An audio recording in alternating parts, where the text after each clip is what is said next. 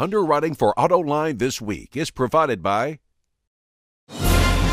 In this epic battle of fuel efficiency and endurance, we're here to see which hybrid has the best MPG. That's the essence of a hybrid soul. But is there more to it? The Hybrid Game MPG Challenge. And now, here is your host, John McElroy. Welcome to Autoline this week. We're going to be talking all about design, not just automotive design, because today we've got one of the greatest designers that's been around, a designer extraordinaire and a futurist. And I'm talking about Syd Mead. Syd, great having you on the program Thank today. you. Also joining us today are John Manoogian, former GM designer, also a teacher at CCS, the College for Creative Studies, and Jim Hall from 2953 Analytics, who knows a lot about design. So Thanks for having me. Let's get started. And, and Syd, you know, right now there's big blockbuster movie out there called Elysium. And Yes. I understand that reflects an awful lot of your work. How did that all come about? Well, Neill Blomkamp, of course, was the director of District 9, which was well received. It got four Academy nominations in various categories. including Best Picture. Yes, so this is really phenomenal for a, almost a first time big release. Uh, Elysium is a 112 million budgeted picture. A list, uh, Jodie Foster, Matt Damon are the stars. And I worked with Neill at the front end of the development of the film on the action sets, at the end of the, the big control room and some of the inner sanctum control areas. And then as the uh, design fabrication process moved on, contributed uh, the ground terrain look of the inside of the rotating torus. So then it went to Weta in New Zealand and other companies to do the 3D modeling. A lot of CG in this film. You love looking into the future. That's been reflected in your automotive design, and we'll get Yes. into that. But the movie business has been good to you. My first film was post production Star Trek the Motion Picture, the first Star Trek with Robert Wise, the gentleman director of Hollywood, I call him. Was very quiet. He's gone now. And the second film was Blade Runner with Ridley Scott, from zero through post production. The third one was Tron with Steve Lisberger at Disney, from pre production to, to post production. And then I think we went into 2010 and Aliens. So I, I got a good running start in the movie design business. And it's thrilling because, and it's seductive, because you design something and it goes into production. You see the uh, trailers or the finished footage, and they dial in sound. So this aluminum or plywood foam core board door slams shut, and it weighs 15 tons on screen. And sounds like it. It's amazing. Yeah, it's, it's very, very amazing. Yeah. With, with Blade Runner, uh, is it true that you started out to do vehicles? Yes. And when they, they, they realized they could, because I understand at one time they wanted to shoot out on real streets, and there's one scene shot by the Bradbury Building on Broadway, Yes. downtown LA. Yes. They did that, but then after that, they were sort of condemned to the Warner's set, which is a set that it's the only one of the major studio sets that hasn't burned down. So as you walk around it, you say, Public Enemy, The Big Oh, you've seen it forever. Exactly, because Yeah. these sets have been around for so long. Yeah. And is that one of the reasons they shot it at night?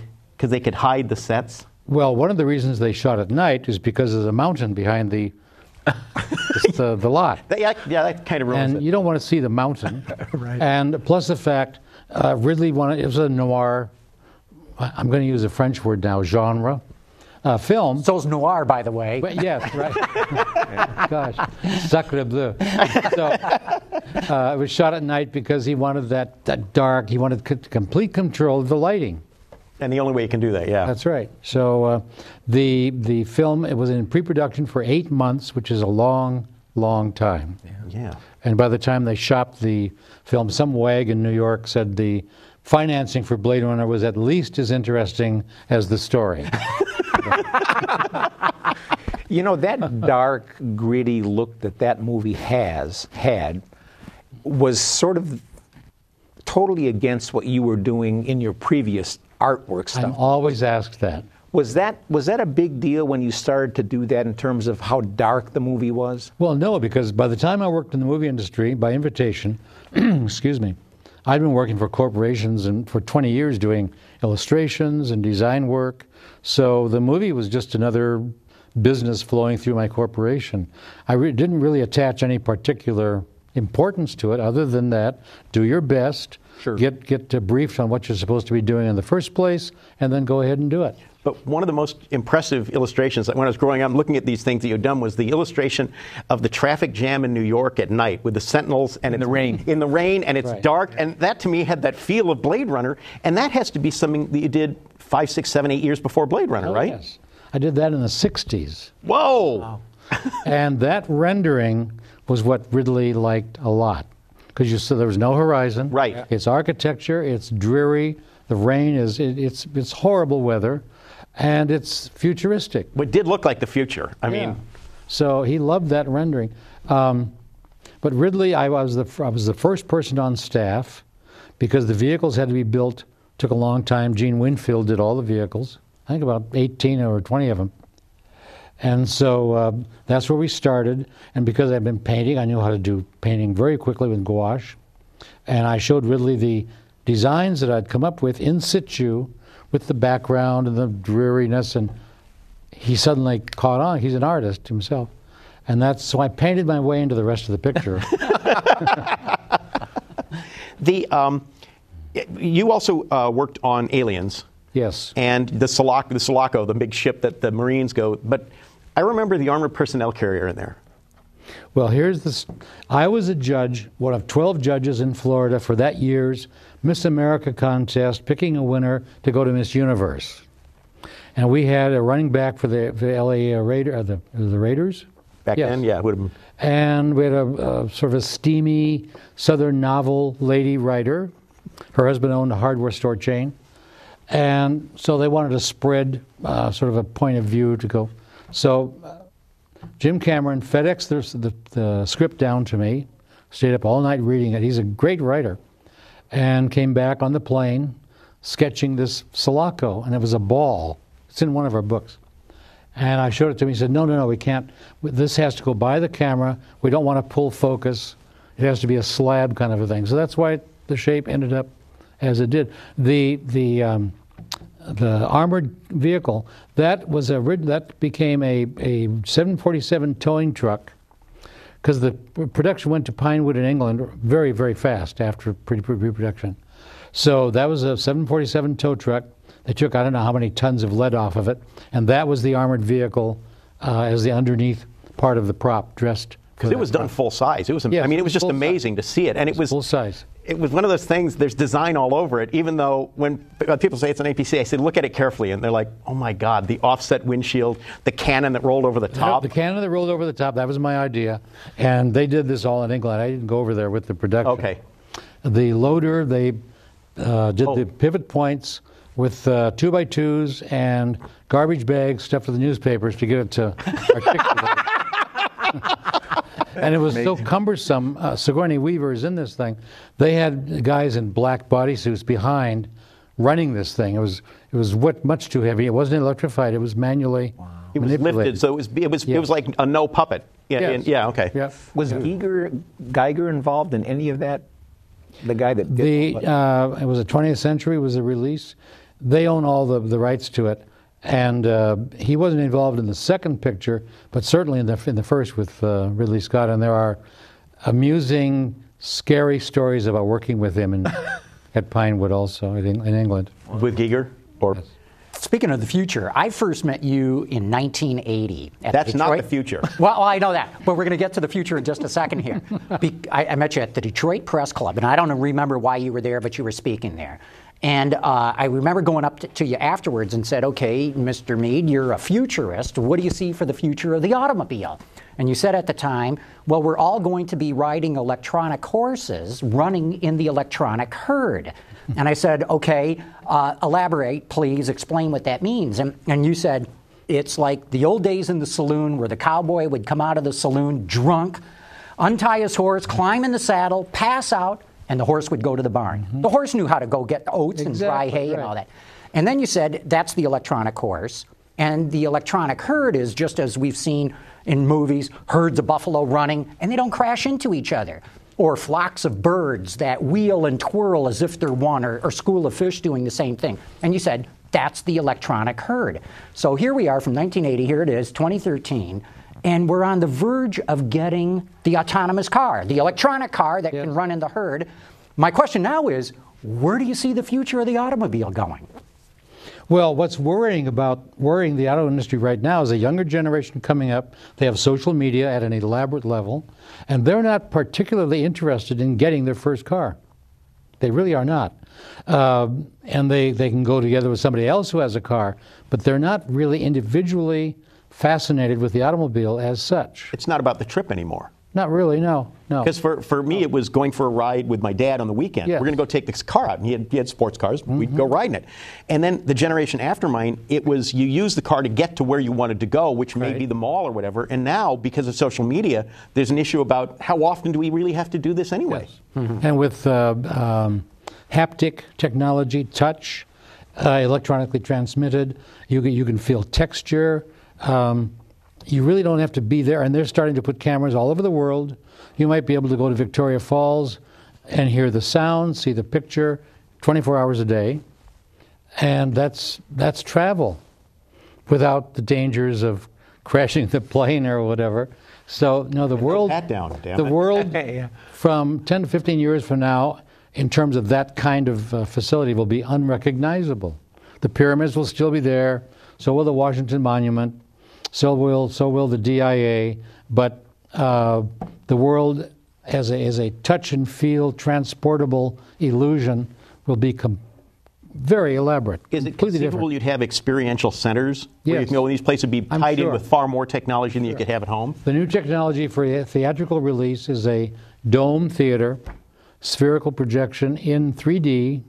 So you are there. You've you've gotten rid of the proscenium, which is a startling thing to think about because um, the it's completely immersive, and if you're on heavy drugs right now, it's completely immersive too. But you're in a theater, commercial theater, and you're you're seeing this production, theatrical release in that format at about 100 frames a second. So it's absolute reality. It's astonishing. It's going to be astonishing. So, so going back, projecting 10, 15 years out, where does that leave the automobile and the automotive industry? Well, I did a rendering years ago. It was called the 200th running of the Kentucky Derby. And I had valets in, in gyro pantsuits with wheels on the, at the ankle. Now you could put the wheels down and lock, and then you could skate. There's a, a gyro right in the small of your back. And they were hand delivering messages, which would be very elitist in a, in a media transfer world. And so there'll be pantsuits like that, skating suits. I think there'll be uh, mono wheel, which I've also rendered years ago for Automobile Quarterly, uh, mono wheel, gyro balanced uh, enclosures with a faceplate. Those so were the egg domes, right? That's right. Yeah, they were. so you don't get uh, pigeon droppings on your hair. I hate when that at 20 happens. miles, Yeah. 20 miles an hour, it's you know, starting. and uh, so transportation will become, even now an, in extended architectural environments, you have speed walks, you have lift platforms, you have escalators, and I think a lot of the transportation uh, will be that kind of shared, almost a free public service, because over 50% of the people right now in the world live in city environments, and that'll, that's not going to go down; it's going to increase. Is it then, then? What you're saying is that rather than automobiles, which are still a kind of a communal transportation because they can accommodate multiple Yes. people, transportation may then become far more personalized, one unit Yes. per person. And the, the freeway system or the road system might very well develop into be into being um, travelways for automated vehicles delivering stuff and and uh, and taking maybe groups of people somewhere. But um, I think the automobile is an individually purchased and leased or, or parked most of its time is is kind of a, a fragile economic model. And the car companies are well aware of that. Yes, yes, They are. yeah. What do you make of uh, Elon Musk's latest idea? It's not just his idea, obviously. This hyperloop where you shoot people in tubes at 800 miles an The, hour. the vac tube. Yeah. That's a dream. Listen to this. The futurist is saying this is a dream. That's it's first of all it's extremely expensive because you Cheaper than a high-speed rail train it's a system. sealed system. And how far do you want to go? You want to go hundreds, thousands of miles? I don't know. There, you know, th- there is an issue with this that they haven't talked about because they always show the pod in there. You have to get in the pod where there's an atmosphere.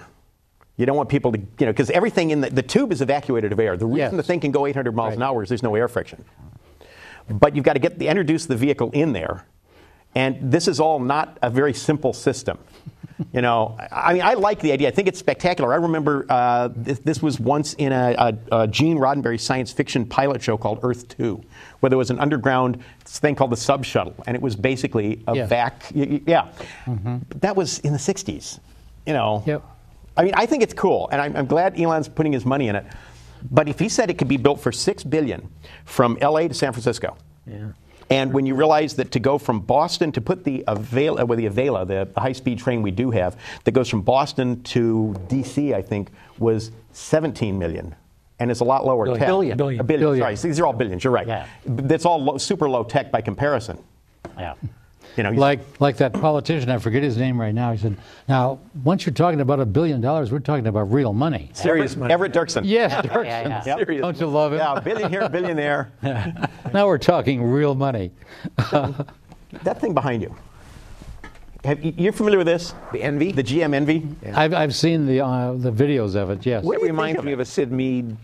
This is autonomous, Yeah. by the way, or, or designed to be autonomous. Yeah, yeah. And it uses uh, Opens up. It uses sort of Segway technology because it's it's primarily even though it has it has runner wheels, it's primarily a two wheel Yes, vehicle. right. Um, is this is this still too much of a car? No, not really. Okay. No. And autonomous, goes where you want it to go, which is the horse, back to the horse. And so we- we've come this, this loop aided by elaborate technology. And of course, Google's been running their cars on public streets for what, three or four years. You go on the internet and you can see your house from space, or uh, then pull the little man down, drop it on the street, and you can see your house. So that's amazing. Anywhere in the world, practically, in urban, large urban centers. It's interesting when I do that and I see what cars in the driveway. I can figure out when the photo was taken. Exactly. Yeah. Exactly. Yes. Yes. Oh, I, I don't know when I had a red Saab.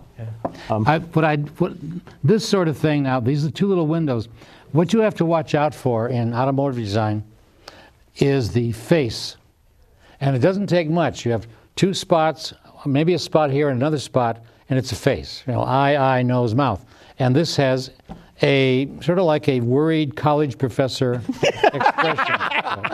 Now, there were actually three of these, and they were done in different design studios the US, Europe, and Australia, if I remember Yeah. right. I believe this is the European design one. Okay.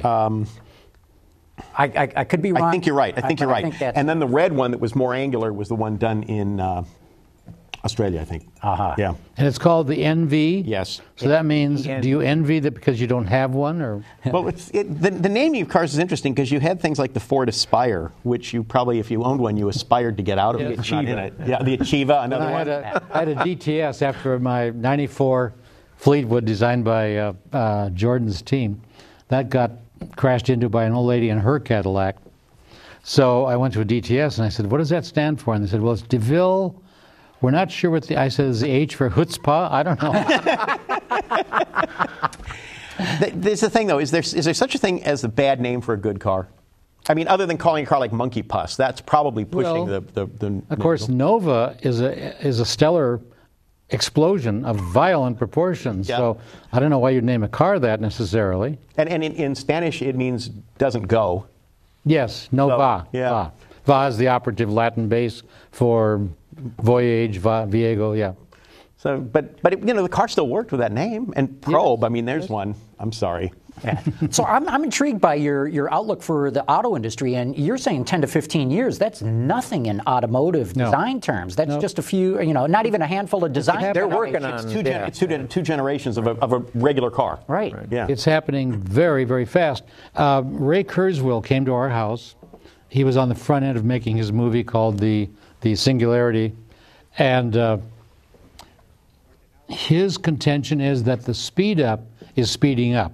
So it, it, in, it increases the proportion every jump, and eventually the singularity in, in data, uh, graphical data depiction, is when everything goes, all the asymptotes, which are the, which are the data segments, go parallel vertical, and it goes asymptotic, and you can't graph the progress anymore. So he says that'll happen about uh, 2035 or something like that, which is not, not that far away. Well, I've been astonished when, in terms of autonomous technology, the great leap forward we've seen in only six years' time. I mean, uh, you know, and I uh, credit So the, the, DARPA next three, challenge. we're going to see even more in the next three. I no mean, we will for sure. Well, technology, if you solve three problems, the next stage you solve seven, and then because it It's builds on logarithmic. its set, it's logarithmic. And the robot industry, humanoid, anthropomorphic robots, are getting very, very accomplished. And the first target is for to help old people like me go up and down stairs or carry stuff. And, in, they'll be in medical facilities and old age or retirement. Let's call them retirement uh, silver lodges. and that's what they're. I think the guy from Honda said in 20 years we'll be making robots, not cars. Mm-hmm. Wow. John, you teach at CCS. I, was mean, are, going are, ask- are you getting into all this? I was going to ask a real pragmatic question. What would you say then to someone who was just graduating from high school that wanted to go to college to become a car designer? If what you're saying is in 15 years cars are going to be kind of gone, what does that say to somebody that wants to be, who aspires to be a car designer? We have to learn to think. Thank you. The was it over 2,000 years ago? I think it was a Socrates. Uh, because I've been asked, well, Mr. Mead, I'm spending a lot of money going to school. What what guarantee? I said, there's no guarantee. It's Exactly. luck. And I said, Socrates, I think, said luck is opportunity meeting preparation. And I said, your skill set has to be competitive. And even I said, myself, I said, I always assume that somebody out there is better than I am at the same thing that I do because there probably is, always. Right. And I treat students in these schools as my peers because less 48 months or 36 months, they're my, they're my colleagues. And that's why we uh, love so much to go around all these universities and give, do presentation. Because that age bracket from 19 to about 25, that age bracket, Right. is fascinating. They have their point of view. You can tell immediately if they've got film in the camera. Yeah, exactly. I've never heard that saying Yeah. before. I like that. That's what's so much fun working with them because Yes, they've got exactly. so much enthusiasm, Yep. so much energy. They're not, they, they, they might be naive, but they're not cynical yet. Right. But And they what- haven't gotten there yet. And the success of being a survivor is being uh, cynical. I call it being carefully crazy. yeah. Yeah. But in a way, that just says that it, design doesn't have to be hooked around the concept of simply a car. No, no. That no. automotive design is transportation design. about It's mobility thinking. design. It's yeah, Like and it's- Syd said, it's about thinking. It's the process of thinking. Somebody said, um, well, you call it a bridge. I just call it a way of getting across the river. There you go. So it could be whatever. an airplane does that too. That's true. Yeah. So we've talked about maybe the the whole transportation system, uh, as apropos of the automobile, is the, the automobile will truly fit into much more of an overall system than so. it does today. Yes, I think so. I, I, I remember back to my 1980 meeting with you. You said that we would be able to buy mobility in the future, Mm-hmm. that uh, it would go to the extent that we would know exactly which escalator to go to when we got to the top. The elevator doors would open for us. I mean, you thought this thing through Mm-hmm. from absolutely point A to point B, not just the car to the airport and kind of a thought. you know, I rendered for Automobile Quarterly again back then a little a picture of a scenario. There's there's a guy and his girlfriend looking at this this scheduled map, electronic map, and here comes this round. It's a round car because all the panels are concentric circles, and you can slide things. And they're just waiting for their vehicle to arrive. It'll be programmed because they've already bought their tr- transit time uh, fee, paid it, and it'll just go and sit there and wait till you get there. And I think that's very definitely what the auto industry will end up doing is creating these these autonomous vehicles that are, are most certainly time shared with anybody who wants them. That depends in, in turn on a sort of civility, uh, respect for the fact that you're not the only one that's going to be in this. Right. For- See, that's where I don't think it'll go totally public because I know if if I use a car sharing car, somebody's going to have spilled their milkshake Yep. inside it before I get there, and, and so I'm going to want my own. owning your own vehicle exclusive to you is becoming expensive right now. We have four cars. We have a driver, which is the GTS uh, Cadillac. We have a 2003 Sebring convertible, lovely little car. I have a collector 72 Imperial with now 10,000 miles on it, perfect condition. And my partner Roger has a 57 Mercury two-door Turnpike Cruiser. Now both those back cars, window and that goes horizontal antennas. Yes. oh yeah. and both cars, two and a half tons. The Mercury has a 10 to 1 compression engine, the big Ford block, And these engines, and the Imperial has a 440, these engines move two and a half tons very fast. Yeah. yeah. But use a fair amount of fuel to do it, don't they? Well, but then when the cars were built, 18 cents gasoline was 18 to 30 cents a gallon that whole uh, series of years spread. So you were more worried about would it have enough gas in the tank to carry you from here to there rather than what the gas cost. Right. Well, real good. Uh, on that note, we're going to have to wrap this up. Syd Mead, thanks so much for coming in and sharing your visions, your your remembrances past, and, And it's all good to see you again after all these years. Last time was just radio, right? That's right. That's exactly right. So, And gentlemen, you know, you're the real car people. I'm just sort of trailing along trying to figure out what's going on and make pictures of it. Oh. John Manoogian, want to thank you for having come Thanks in for again. having me. Jim Hall, always great to John, have you thanks. I guys really here. appreciate it. This has been a terrific discussion. Hope you all enjoyed it. And please join us again next week for another episode of Autoline This Week.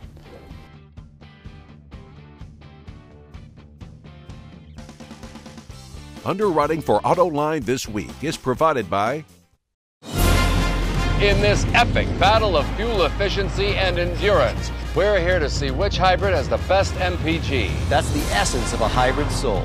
But is there more to it? The Hybrid Game MPG Challenge.